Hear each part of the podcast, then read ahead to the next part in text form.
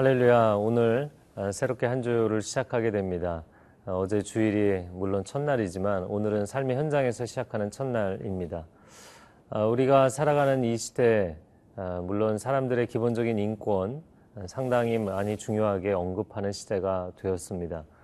그럼에도 불구하고 모순적으로 인간의 존엄성이 많이 상실된다고 보입니다. 왜냐하면 지나친 물질주의와 쾌락주의가 만연해 있기 때문에 어, 스스로 성적인 타락에 많이 빠지기 때문인 것이죠. 과연 우리는 삶의 현장으로 나아가면서 아, 이런 성적인 유혹과 거룩의 문제를 어떻게 해결할 것인가 오늘 말씀을 통해서 주님의 지혜를 얻기를 바랍니다.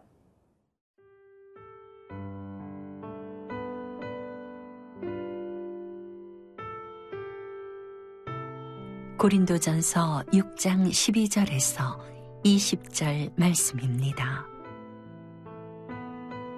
모든 것이 내게 가하나 다 유익한 것이 아니요. 모든 것이 내게 가하나 내가 무엇에든 얽매이지 아니하리라. 음식은 배를 위하여 있고 배는 음식을 위하여 있으나 하나님은 이것저것을 다 배하시리라. 몸은 음란을 위하여 있지 않고 오직 주를 위하여 있으며 주는 몸을 위하여 계시느니라. 하나님이 주를 다시 살리셨고 또한 그의 권능으로 우리를 다시 살리시리라. 너희 몸이 그리스도의 지체인 줄을 알지 못하느냐? 내가 그리스도의 지체를 가지고 장녀의 지체를 만들겠느냐? 결코 그럴 수 없느니라. 장녀와 합하는 자는 그와 한 몸인 줄을 알지 못하느냐. 일러스되 둘이 한 육체가 된다 하셨나니 주와 합하는 자는 한 영이라. 음행을 피하라. 사람이 범하는 죄마다 몸 밖에 있거니와 음행하는 자는 자기 몸에 죄를 범하느니라. 너희 몸은 너희가 하나님께로부터 받은 바 너희 가운데 계신 성령의 전인 줄을 알지 못하느냐? 너희는 너희 자신의 것이 아니라 값으로 산 것이 되었으니 그런즉 너희 몸으로 하나님께 영광을 돌리라. 오늘 본문의 첫 번째 부분입니다. 고린도전서 6장 12절에서 17절.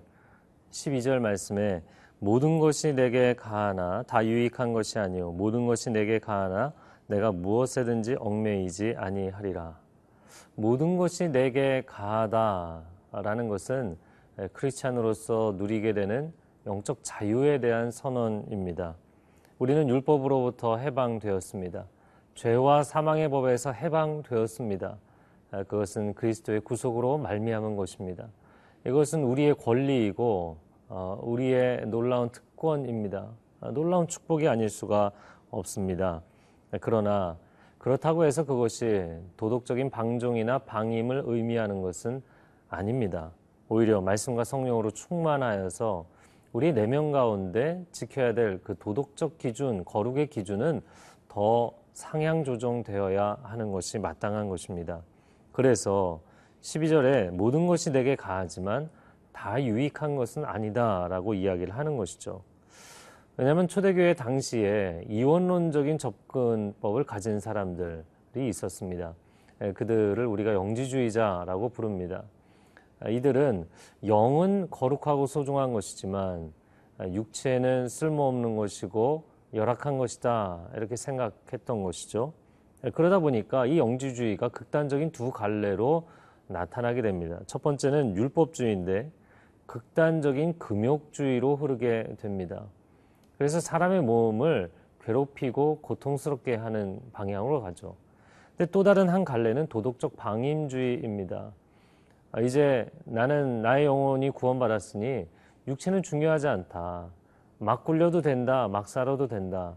예, 쾌락에 방임하는 그런 삶의 형태를 선택하는 사람들이 있었던 것이죠.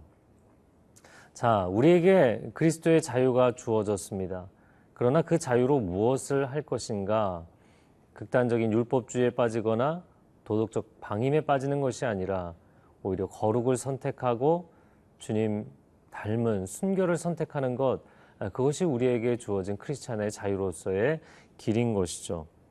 그래서 이어지는 말씀 13절에 보면 음식이 배를 위하고 배가 음식을 위하는 것 맞는 이야기다. 그렇죠. 음식은 먹으라고 있는 것이고 또 우리의 위장 기관은 또 음식을 먹으라고 존재하는 것이죠.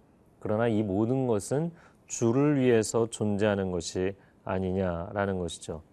고린도전서 10장 31절 말씀에 그런즉 너희가 먹든지 마시든지 무엇을 하든지 다 하나님의 영광을 위하여 하라. 하나님은 우리를 전 존재로 받기 원하신다는 것을 잊지 마십시오. 신명기 6장 말씀에도 너의 온 마음과 뜻과 정성과 힘을 다해 주 너의 하나님을 사랑하라 말씀하는 것입니다. 여러분 우리가 하나님을 사랑하고 하나님을 경배하는 것은 그냥 우리 영혼과 마음만으로 하는 것이 아닙니다. 우리의 몸을 들여서 그분을 사랑하고 경배하는 삶을 사는 것 이것이 기독교 윤리입니다. 많은 사람들이 착각하는 것은 아, 내가 이제 크리스찬으로서 구원받는 신분은 갖게 되었는데 삶을 어떻게 살아야 되는 것일까? 이것을 별개의 문제로 생각하는 경우가 참 많습니다. 그렇지 않다는 것이죠. 우리의 산도 예배의 연장선이라는 것을 잊지 마시기 바랍니다. 그래서 14절 말씀에 하나님이 주를 다시 살리셨고 또한 그의 권능으로 우리를 다시 살리시리라. 우리의 몸이 앞으로 부활되면 부활체가 될 것이라는 것이죠. 지상에서만 임시용으로 사용하는 것이 아니라는 것입니다. 또한 15절에 말씀합니다. 너희 몸이 그리스도의 지체인 줄을 알지 못하느냐. 우리의 몸은 예수 그리스도의 지체입니다. 예수 그리스도와 연합한 존재입니다. 그런데 어떻게 16절, 17절 창녀와 연합하는 존재가 되겠느냐? 우리는 주와 연합하는 존재가 되어야 한다 라고 말씀하고 있습니다. 로마서 12장 1절에 말씀한 것처럼 우리 몸을 하나님이 기뻐하시는 거룩한 산 제사로 드리는 삶 이것이 우리의 삶에 마땅한 예배인 것입니다. 크리스찬으로서 몸을 어떻게 써야 할까? 오늘날 너무 많은 사람들이 어 나는 귀한 몸이기 때문에 소중한 인생이기 때문에 그러면서 자기 몸을 너무 사리는 사람들이 있습니다. 아니요. 주님을 위해서 기꺼이 아까워하지 않고 헌신하고 내어 드려야 합니다. 그러나 또 한편으로 보면 세상 쾌락을 누리고 싶다고 몸을 함부로 굴리는 사람들이 있습니다. 아니요. 우리의 몸은 소중한 것입니다. 거룩하게 구별하고 순결하게 준비하여서 주님 앞에 기쁨으로 드려지는 복된 삶이 되기를 바랍니다.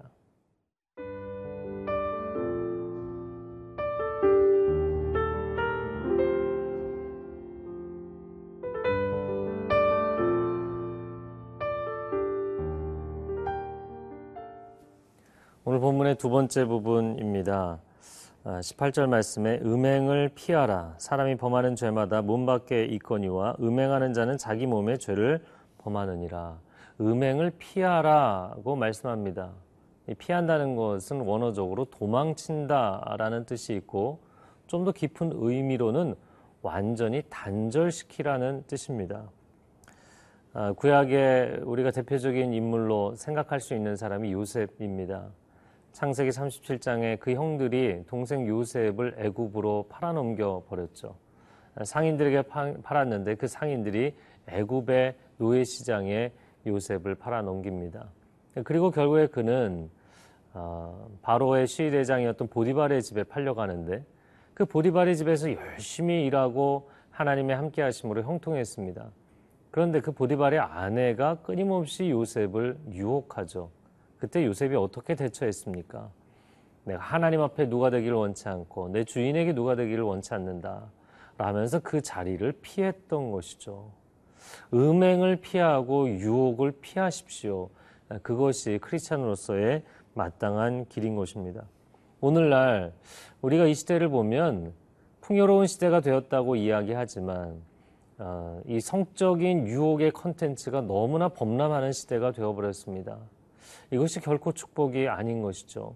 미디어, 인터넷, 영화, 게임, 엔터테인먼트. 많은 영역들에서 우리에게 끊임없이 물밀듯이 홍수와 같이 이런 유혹들이 오고 있습니다. 한 가지 나누고 싶은 것은 노출의 법칙입니다. 사람은 자기 자신을 노출시키는 환경에 영향을 받게 되어 있는 존재라는 것이죠. 아, 금묵자 흙이라는 말이 있습니다. 아, 먹을 가까이 하면 검어질 수밖에 없는 존재. 이것이 인간입니다. 여러분 햇빛에 많이 노출이 되면 더운 여름에 내가 아무리 선블럭 크림을 바르고 있어도 피부는 타게 되어 있습니다. 이게 노출의 법칙인 것이죠.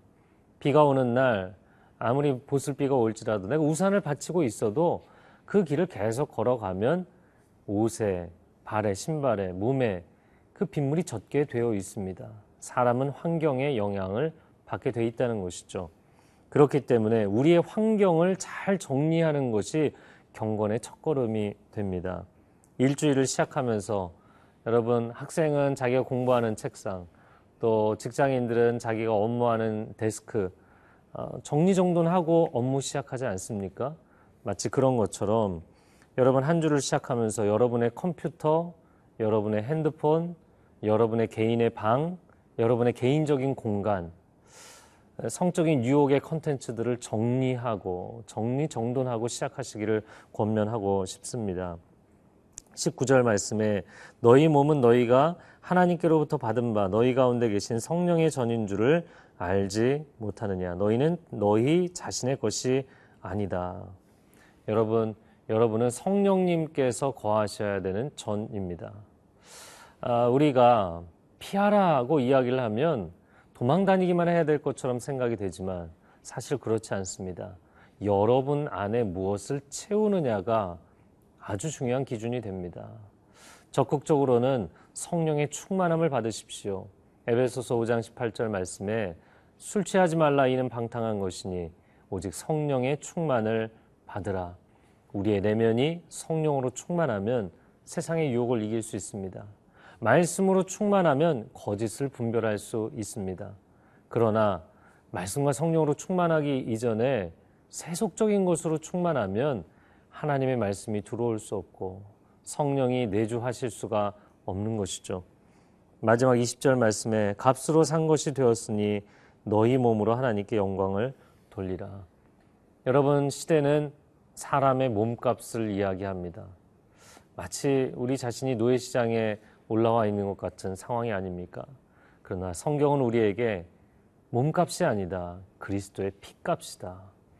하나님의 아들의 생명값으로 너를 구속하여 샀으니 너는 너를 위해 살지 말고 주님을 위해 살라 말씀하십니다. 함께 기도하겠습니다. 사랑하는 주님, 창조주이신 주 예수 그리스도께서 나를 위하여 그 생명값을 지불하셔서 망가진 죄인인 나를 구원하시고 살려내셨습니다. 이제는 거룩의 결단이 있게 하여 주시고 한 주를 시작하면서 우리의 삶의 자리를 정리하고 우리의 마음을 정리하고 거룩과 순결의 삶을 시작하는 복된 하루가 되게 하여 주옵소서 예수 그리스도의 이름으로 기도합니다. 아멘. 더 멀리 더